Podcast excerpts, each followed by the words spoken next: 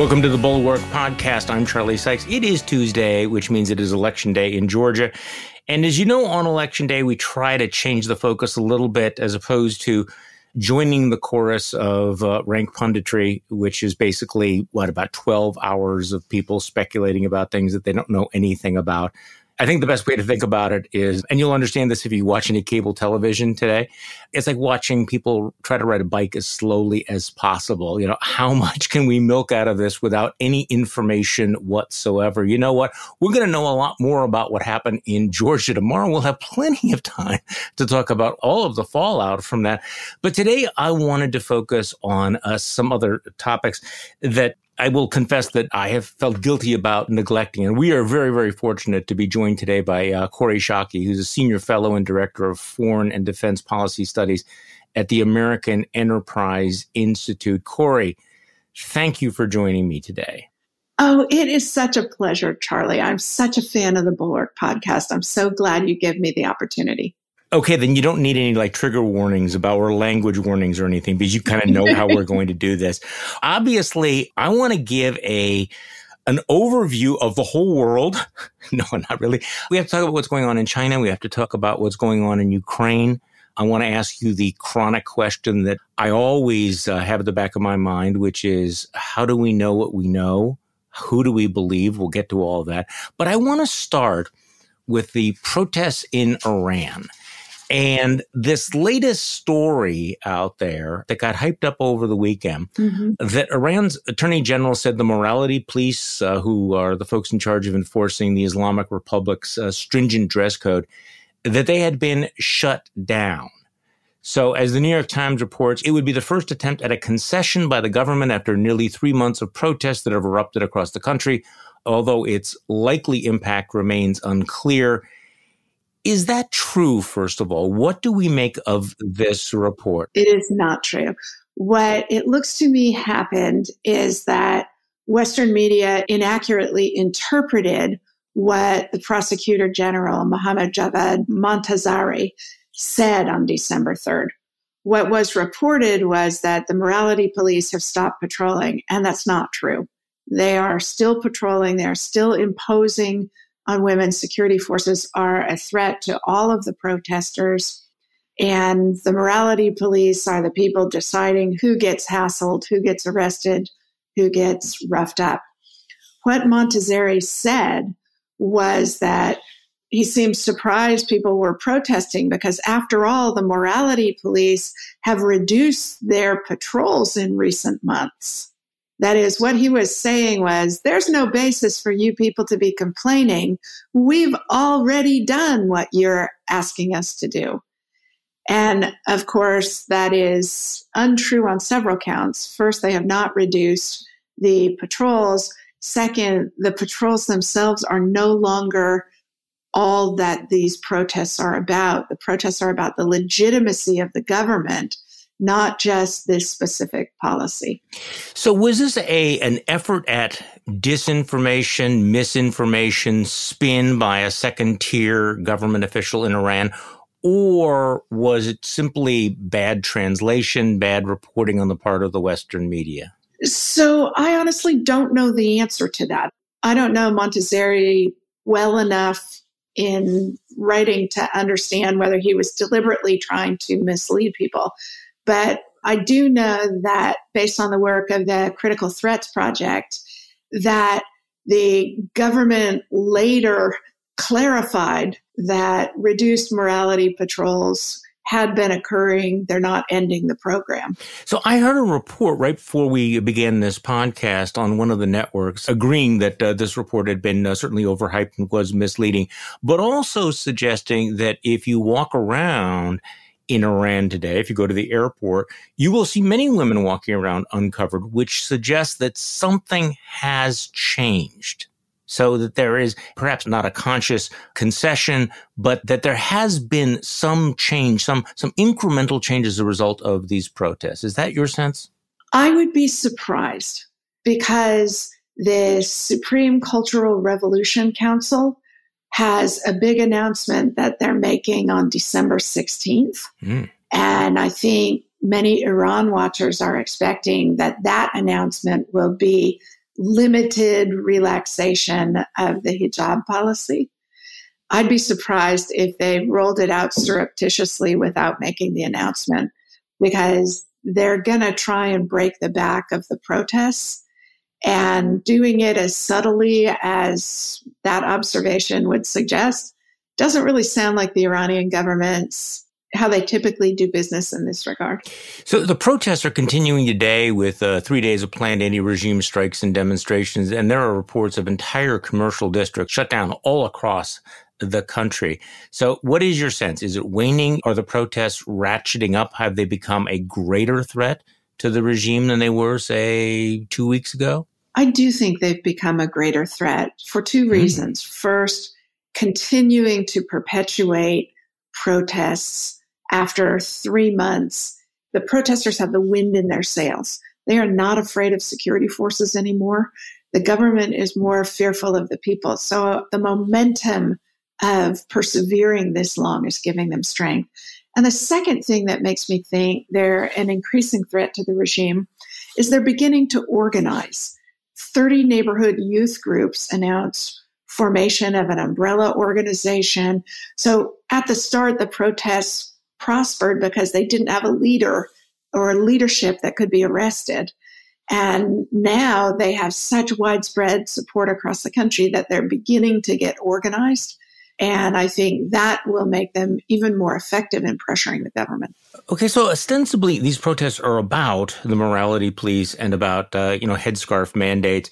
It sounds as if the protests have become about something else now, something bigger. What is the impetus now for the protests, or do you still think it's just about the hijabs? I don't think it's any longer just about the hijab. I think it's you know the whole boiling cauldron of disaffection in an unfree society. It's the lack of job prospects for young people. It's the arbitrary nature of repression. It's the unwillingness going into a second or a third generation to perpetuate the revolutionary fervor that the supreme leader and others are demanding of the society. It's the desire for greater connection to the rest of the world.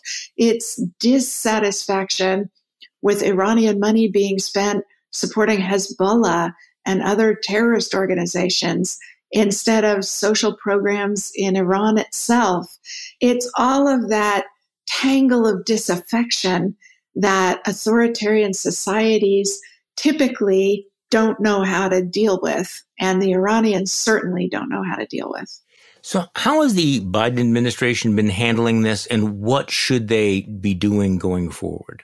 So, the Biden administration has been, as they say in the movie Bull Durham, mastering their cliches. They are saying they support the protesters. The Iranian government should allow people to have representation and to be able to control their government.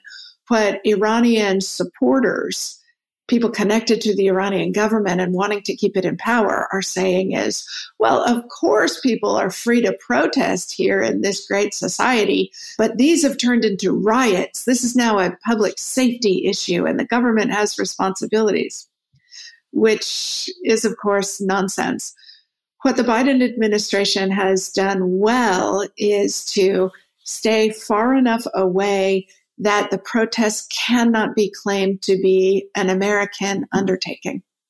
And I think that's especially important in Iran. But won't they claim that anyway? Yes, but the legitimacy of that argument actually matters. It matters internally in Iran and it matters externally for the kind of support the United States is going to want for a future Iran going forward and to keep our allies from blaming us for any negative consequences.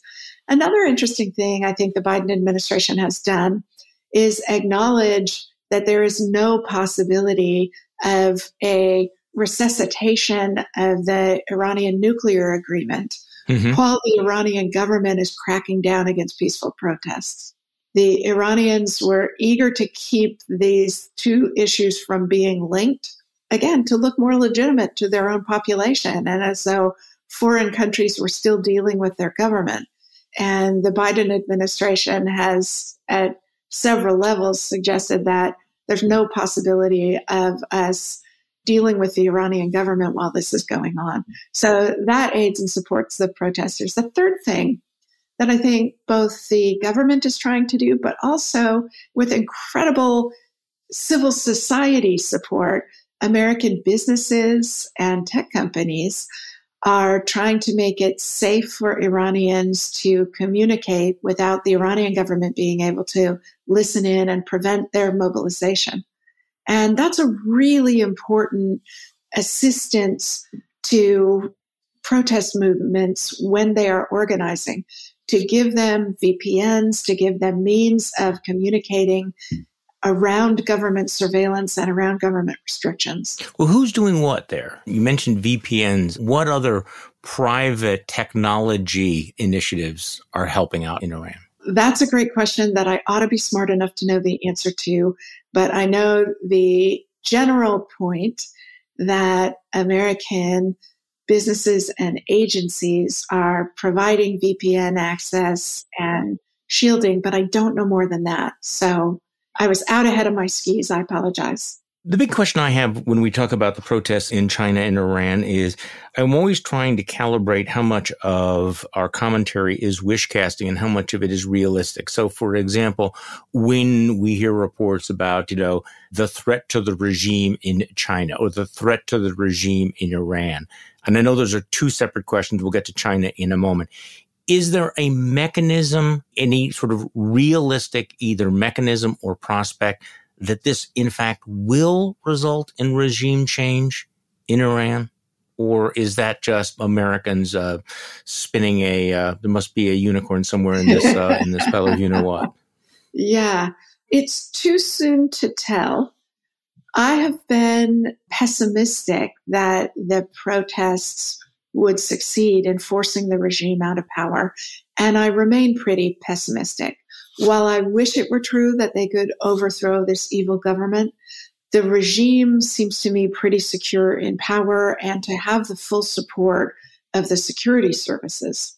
And what would need to happen for the regime to fall is, I think, two things. One of which is possible, which is losing religious legitimacy. That is, that the clerics denounce the government which would be very difficult for the government to recover from. And we saw the power of that rejection during the 2009 elections and during crackdowns between then and now. The clerics themselves are becoming uncomfortable being associated with the regime. Hmm. And that's a real problem for Supreme Leader Khamenei, particularly as you move towards succession planning. He's old, he's ill. The regime doesn't have the legitimacy it once did. That I think is possible. What I don't think is possible is the security services turning on the government.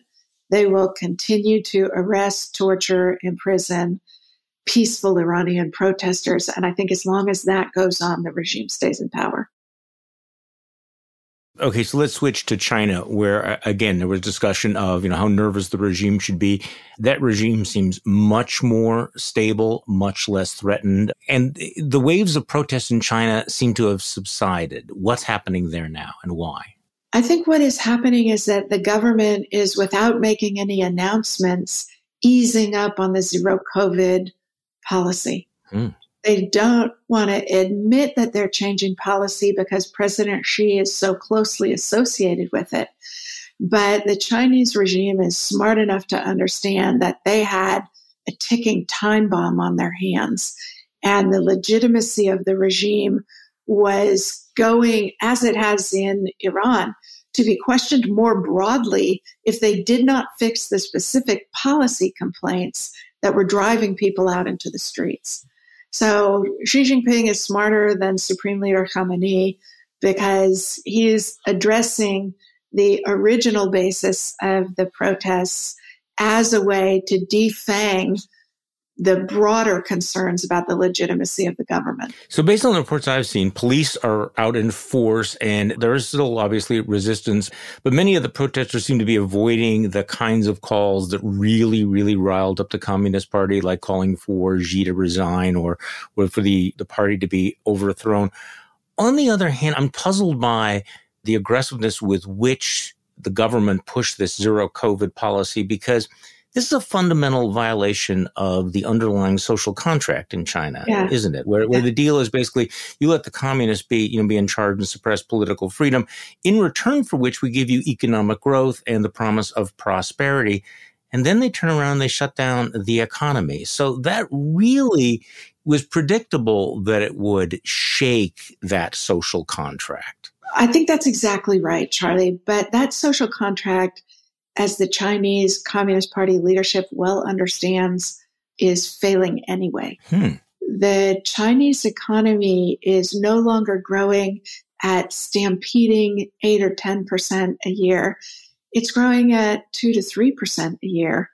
So not only are they not going to overtake the United States as the dominant world economy ever, probably, they're stalled in the middle income trap and they can't produce the jobs and the increasing wages, not just because of zero COVID policy, but they have activated the antibodies against their continued further rise with wolf warrior diplomacy, with their aggressiveness towards their neighbors, with the aggressive stealing of intellectual property, not opening their markets to Western businesses, but requiring Western businesses to open their intellectual property.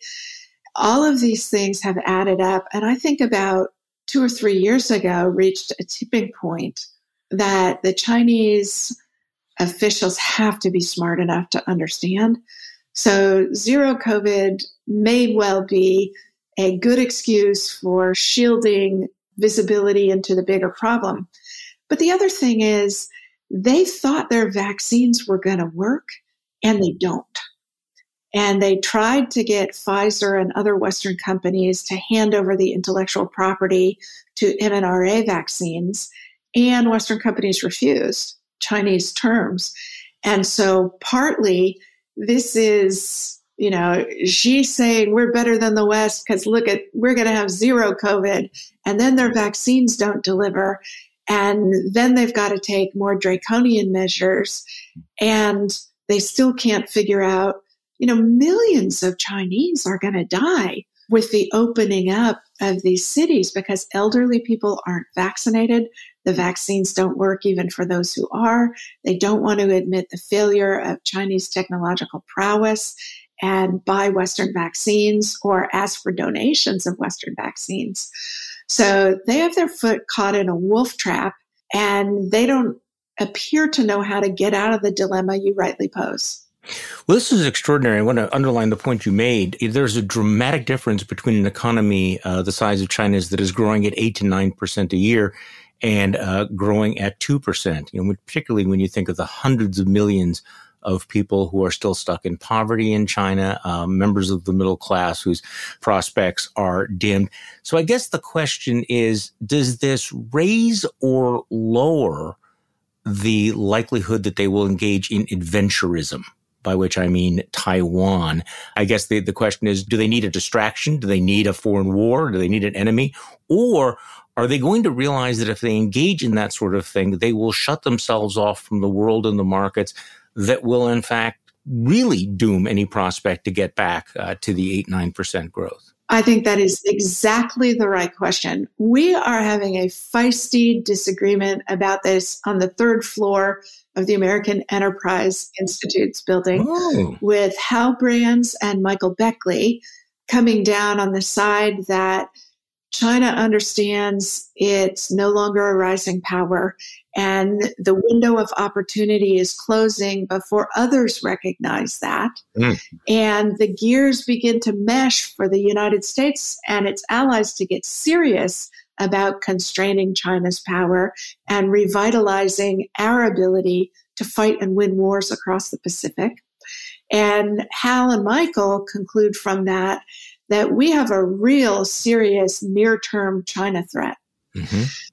Economists Derek Scissors and Oriana Skylar Mastro come down on the other side of the argument. They think that yes, China is stalling. They don't disagree with the basic premise, but they think China can stall for 20 or 30 years before there's really a spark that lights revolution. And therefore, there's no immediate precipitation for China to do this. And they probably still have doubts they could succeed at subjugating Taiwan. And they probably doubt that even more watching the way the West has come together to support Ukraine's independence. I come down on the Hal and Michael side of the argument because I think Xi Jinping is the spark. He keeps saying unification with Taiwan is an urgent priority. And I feel like the more his legitimacy ruling China comes into question economically, exactly as you suggested, Charlie, he's going to be looking for other ways to be the man that is greater than Deng Xiaoping or Mao Zedong. Mm. So my sense is that when rising powers cease to be rising powers, there's a reluctance to acknowledge that, mm-hmm. that human beings being human beings, people don't wake up and say, Hey, look at this balance sheet. Things are not going well. Maybe we don't have this great and glorious destiny uh, any longer. The reality is that this is when many of these folks become the most dangerous because yep. they lash out or they try to reclaim that past glory or they find a way to jumpstart it in some sort of a a radical, impulsive way. And so I, I, guess the question is, how smart are these guys? How prudent are they? Because I think there's been kind of an assumption that we may disagree with them, but that they were rational actors yes. and very prudent rational actors. And I guess the question is, do you still think they are? I do think they are. But it's a very good question, and I'm not confident of my judgment. But here's the logic that takes me to it as I watch Chinese government behavior in the national security space, the threats they posed in the South China Sea, the intrusions on the territorial or disputed waters of other countries, the way they reacted to the International Tribunal's decision in favor of the Philippines on contested waters, what the Chinese government has done across the last 10 or 15 years is to move in small incremental changes and be tentative about them so they are reversible while they wait and see what we do in response. Right? So they started building artificial islands in the South China Sea. President Obama in the Rose Garden asked Xi Jinping we don't want you to turn these into military bases. And Xi Jinping seemed to agree that they were not going to turn them into military bases. Well, now they're all airfields, military airfields, and we haven't done anything about it. and so I think so far the Chinese government, while being strategically aggressive, has taken small policy changes, waited to see our reaction, and when we underreacted to the change, they proceeded with it. And I haven't seen anything that persuades me that they are now moving in a much more tactically aggressive direction. And I guess the last thing I would say about this is that my colleagues Dan Blumenthal and Fred Kagan at AEI are doing a fantastic project that looks at the actual degree of difficulty of China subjugating Taiwan militarily, economically, diplomatically, politically. They're trying to discern a campaign plan that might be successful in order that we can take policy actions to further make it unlikely. And the two of them have convinced me, and I think several others, that many of us who worry about the independence of Taiwan and the threat that China poses to it we underestimate the military difficulty of actually getting across 100 miles of choppy water and making an amphibious landing on the magnitude of the Normandy invasion. So the Chinese military talks tough, but this is actually going to be really hard. And the worst outcome for Xi Jinping would be to attempt it and to fail. Well, speaking of attempting and failing, this is a perfect segue because, of course, they're also watching what happened with Vladimir Putin and Ukraine, where I think the world thought, I certainly thought that that yes. Russia would, um, and it was would be tragic, of course, but that they would have quickly swallowed up Ukraine because Russia had this massive military. It was very impressive. Yep. Ted Cruz used to post videos showing how manly they were in comparison to everybody else. And Ukraine is is tiny. We didn't know much about uh, its military forces. Xi has been closely aligned with Putin. First of all, before we get into what's going on in Ukraine, what is the nature of that relationship? How are they getting along? How supportive is China of what Vladimir Putin is doing right now? How much confidence do they have in, in the Russian regime? Yeah, it's a great question. I think the way to understand the lack of Chinese confidence is on what they are not doing. Mm. Russia has asked them for weapons they're not giving. Chinese state owned banks are not attempting to circumvent the sanctions and provide liquidity to Russia. That's huge.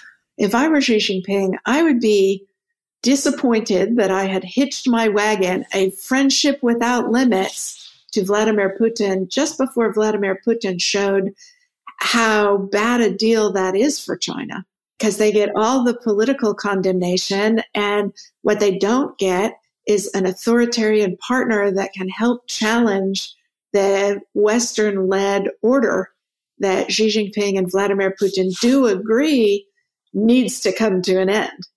So China is actually, especially in their current economic straits, they cannot afford to run afoul of Western sanctions.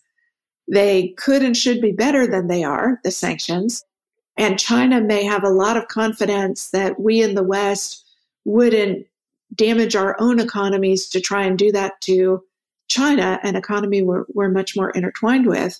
But he's got to be wondering about it. And I think that the evidence that he is wondering about it is all of the things Russia's asking for that China's not willing to run the risk to give them. Well, how surprised do you think they were? How surprised should we have been by the show of unity that we had in the West after the invasion? Isn't it beautiful? I think this was something that was not on most people's dance card watching the revitalization of of NATO and watching the West come together yeah. so strongly. It's beautiful. And also I think we should give a lot of credit to the Biden administration because after the debacle of our abandonment of Afghanistan right. and the fact that we did not consult or have any concerns about the risks this was opening up for allies who were deployed alongside us in Afghanistan, the Biden administration really stepped up to lead the international effort, continues to lead the international effort in support of Ukraine. And European support would not have come together without American leadership. What role did the debacle in Afghanistan play in Vladimir Putin's decision to go ahead? I mean, he could reasonably look at that and see American, you know, feckless Americans in disarray, a weak and decrepit Western alliance. Did that embolden him? Did that play any factor, do you think, in his decision to go to war? I honestly don't know the answer to that, but it's entirely logical that it would because it reinforces the narrative that China and Russia's leadership have been telling themselves since 2004 at least, right? So the mistakes the United States made in Iraq and the costs that brought ourselves and others, the 2008 financial crisis, you know, their narrative is the West in terminal decline. And Afghanistan plays rather strongly into that narrative. But what Ukraine has demonstrated, and actually, if we had been paying close attention, even without American leadership, after Russia's invasion of Ukraine in 2014, that's when European defense spending started going up. That's when the EU started to think about you know, how to find some kind of agreement between Russia and Ukraine that that brought an end to the violence. You know, the, which resulted in the Minsk agreements, which were profoundly unfair to Ukraine, but Europe was at least stepping forward and leading when the United States would not. And so there was some evidence in advance of this. And of course, the Biden administration was desperate to restore a sense of you know, ability, competence, and leadership on the part of the president and the administration. Because what you can see in the polling about President Biden's support is it drops precipitously after Afghanistan and it doesn't really recover.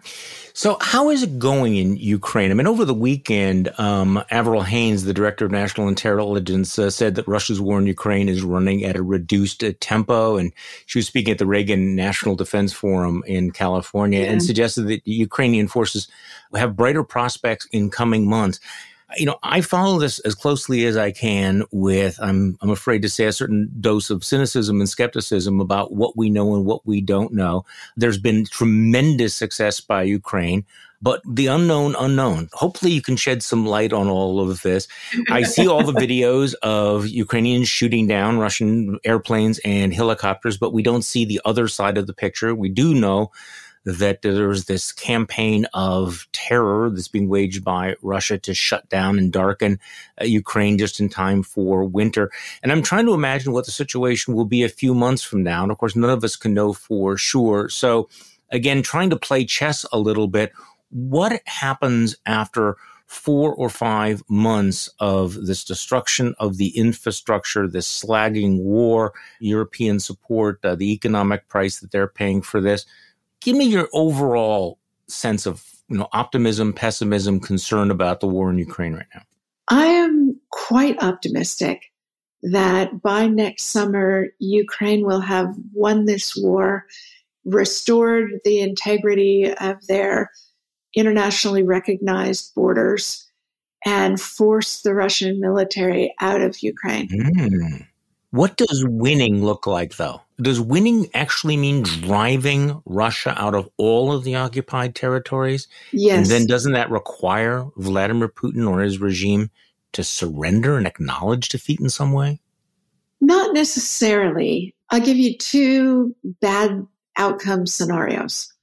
One, the one that I lose sleep over, is that as the Russian army is defeated and forced out of Ukrainian territory, Vladimir Putin uses a nuclear strike on the capital of Kiev hmm. in order to claim that regime change was the purpose of the war and they've now achieved it.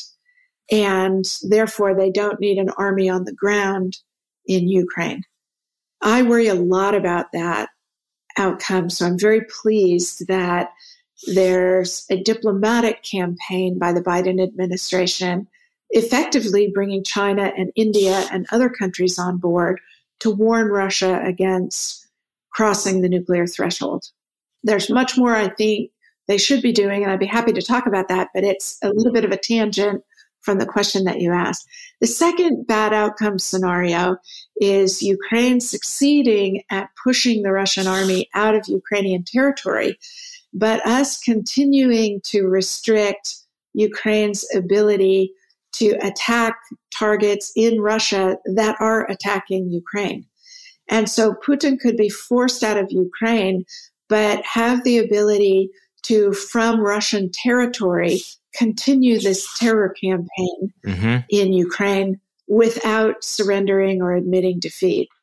And I think we ought to be doing more to force Russia to lose and to acknowledge that they cannot achieve their political objectives and we will continue to impose costs on Russia until they surrender their political objectives in Ukraine.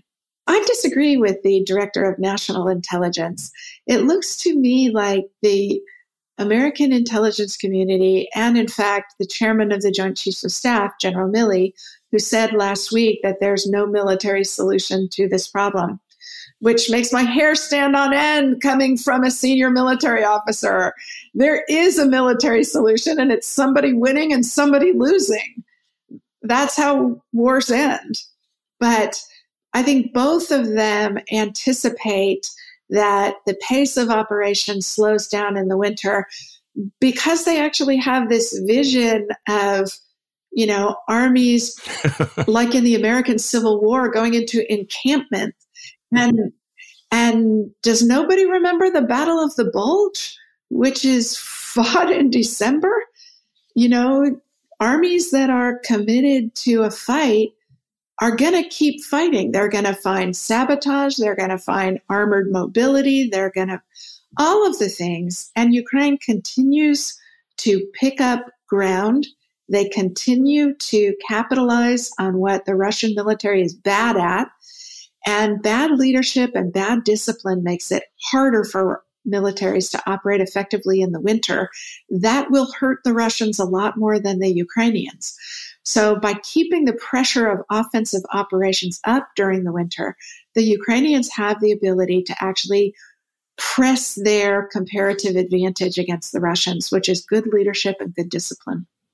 What's your view of the pace of Western arming of Ukraine? I mean, this was a big drumbeat that we got from uh, President Zelensky earlier in the year. You need to give us more missiles. You need to give us more air defense. You know, they they wanted airplanes at a certain point.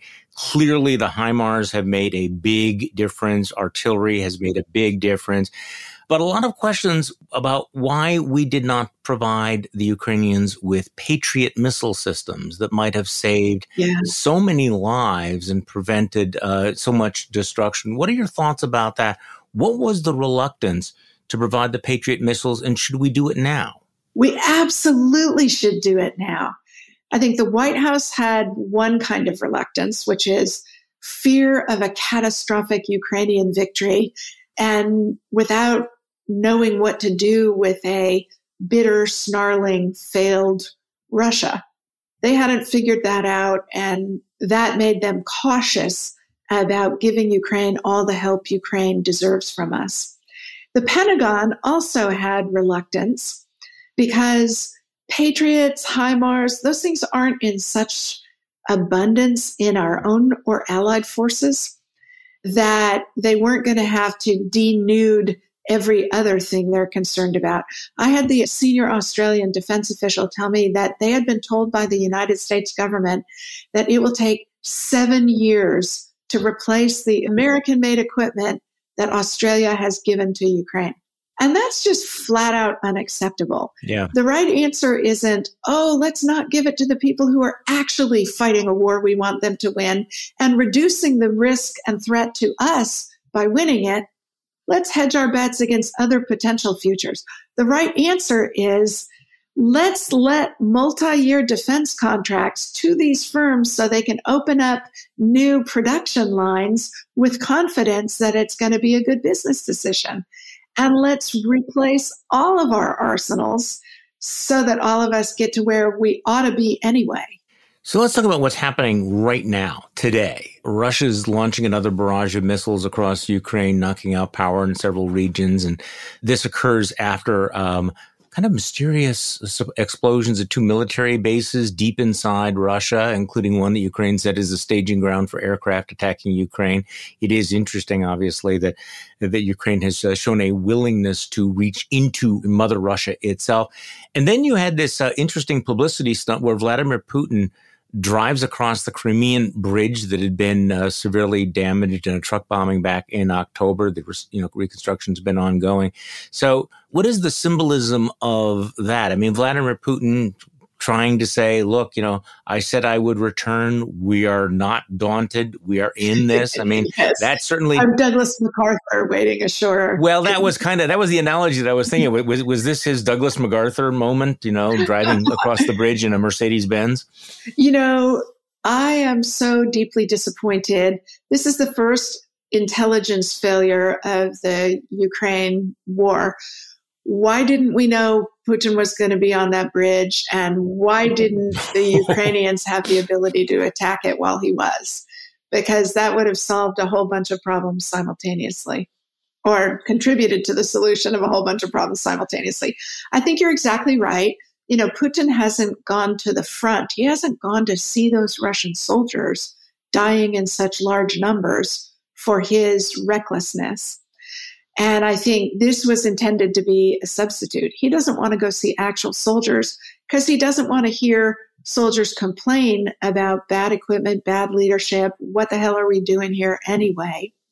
You know, one of the things I learned working for Colin Powell when he was chairman of the Joint Chiefs of Staff, he used to tell me if soldiers aren't complaining to you, it doesn't mean they don't have complaints. It just means they don't trust you. Hmm. And given what Russian soldiers are enduring as they lose the war, he would hear an earful from some of them, and he doesn't want to hear it, which is part of why he's losing the war. So I think you're exactly right. It was a big publicity stunt to say, we're going to sustain this. And it's delicious that his message was undercut by a successful sabotage or attack of the Russian base at which the airplanes that have been launching these cruise missile strikes on Ukraine are stationed. I was slightly disappointed that if he was going to cross the bridge back into Crimea, I figured he'd, he'd want to be bare chested on horseback. you know, I mean, that would be now that would be a statement. So I saw that you retweeted Michael Weiss. Michael Weiss has been on this podcast, who seemed to support the idea that a cornered Putin could be less dangerous, not more. And I think we've talked about this a little bit, but yeah. you know, I guess that's my concern is that is that what, how does he react if in fact he is weakened and there are people in the government who are suggesting that Putin is listening to some of these warnings, that if he used nukes in any way, that uh, this would create a world of shit for him. And I also saw that you retweeted uh, the French president had an interview with a French journalist and said that he would not tell Ukraine to give up Crimea, at least for now. And he compared Crimea to Alsace Lorraine. Isn't that interesting? Well, okay, tell me what the significance of that, because I actually thought that was interesting as a way of understanding how the French president is thinking about this, that he is comparing Crimea to Alsace Lorraine. Yes. What I took the comparison to mean was that Alsace Lorraine was French territory, and France considered it so even when Germany captured it. And I took that to mean Crimea is Ukrainian territory, even though it is in Russian possession at the moment. And all of us shouldn't pressure Ukraine to give up a part of its country in order to appease aggression. And I think that's a fabulous message for the president of France to send, especially since he has been, you know, back and forth on what the end state of the war should be and seemingly pressing for negotiations disadvantageous to Ukraine. So I thought that was a very positive sign. And I also think it's probably instructive. It came after his trip to the US and his meetings with the president. I actually think President Biden's in a really good place on this and ought to be kicking the chairman of the Joint Chiefs of Staff for undercutting American policy that Ukraine gets to determine when it's time to negotiate and the return of all of Ukrainian territory is the purpose. Well, it's it's interesting. I mean, you know, you and I are both old enough to remember when the U.S. relationship with France was very fraught during the Iraq War, and and now, I mean, looking at the body language and listening to the statements, the alliance with France in regards to Vladimir Putin seems to be as strong as possible.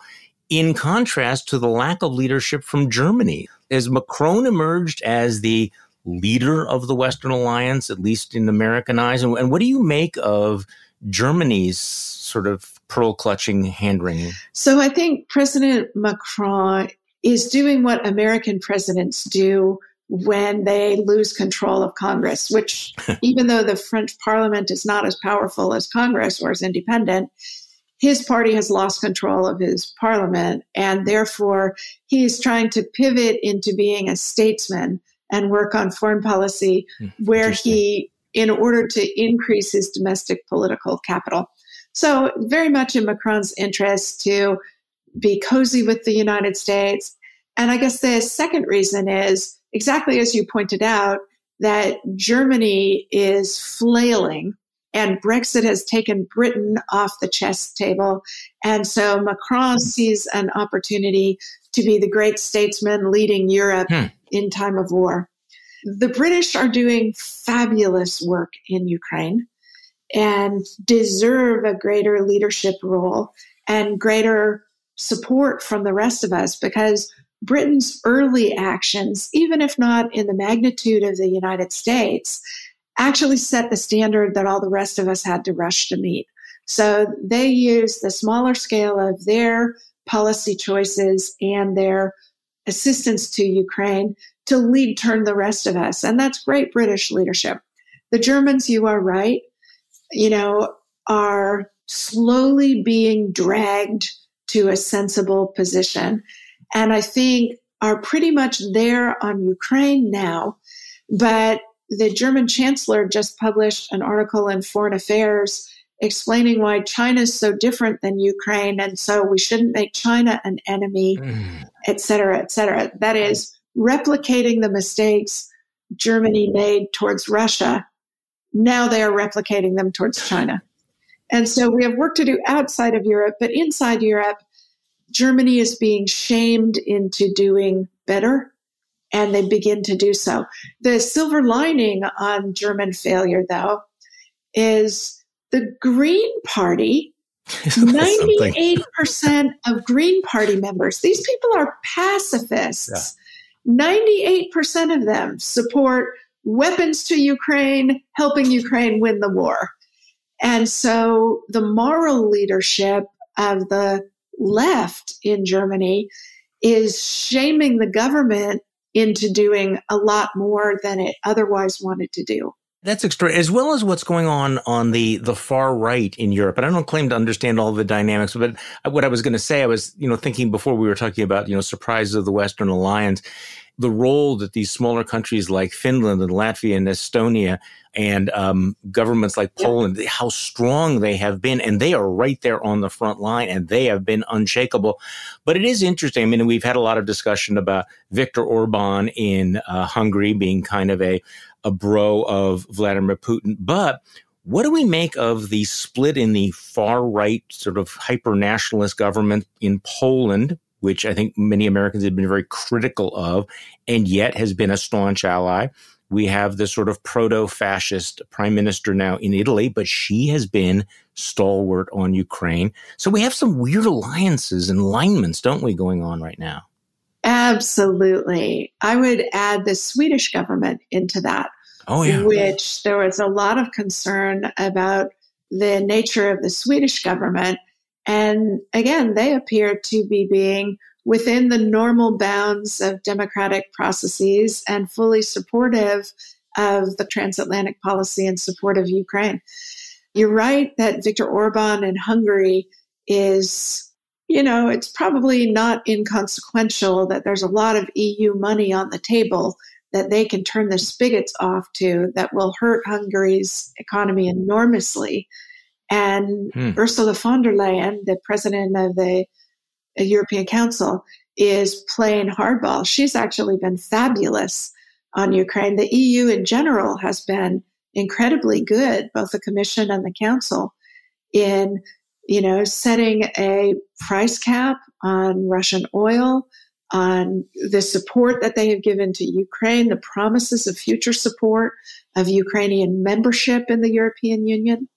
You know, at the end of the day, we may end up next summer with Ukraine having the most modern and resilient energy infrastructure of any country in the West and help from all of the rest of us to reduce corruption and poor governance in how we all administer the reconstruction projects in Ukraine and hopefully find a creative way, looking at you, Secretary Yellen, to uh, get our hands on the $300 billion of Russian money that's in foreign banks in order to help restore what Russia has destroyed in Ukraine. Okay, one last question. I promise. Because you mentioned uh, this uh, this price cap, and the EU imposed the sixty dollar per barrel price cap on imports of Russian oil. Zelensky over the weekend lashed out at that, saying that it was insufficient. He said it's not a serious decision to set such a limit for Russian prices, which is quite comfortable for the budget of the terrorist state. So, your comments on that, and whether you think that the sixty dollar price cap will actually have any positive effect. He doesn't seem to think so. Well, it's Zelensky's job to keep whipping all the rest of us to do more because he's the person who has to deal with dead Ukrainians and freezing Ukrainians and starving Ukrainians. And so he's not wrong. All of us should be doing more. But to get European countries who are themselves going to have energy shortages this winter to agree to damage themselves and their supplies in order to support Ukraine. That's not nothing. And, you know, the political science literature is actually pretty good on this subject, which is that free societies are very slow to make international commitments because you have to win the domestic political argument in order to make them. But free societies are much more enduring in the carrying out of those agreements because they have won the domestic political argument at home. And what I think the $60 price cap shows is that Europe is willing to make sacrifices on their own part in order to help Ukraine, and they're going to hang in there and keep supporting Ukraine through the winter. And that really matters. I think we ought to end on this note of optimism, which is rare but uh, blessedly welcome in 2022. Kori Schake is Senior Fellow and Director of Foreign Policy and Defense Policy Studies at the American Enterprise Institute. Kori, thank you so much for coming on the podcast. Oh, it was a great pleasure and a really smart conversation. Thank you.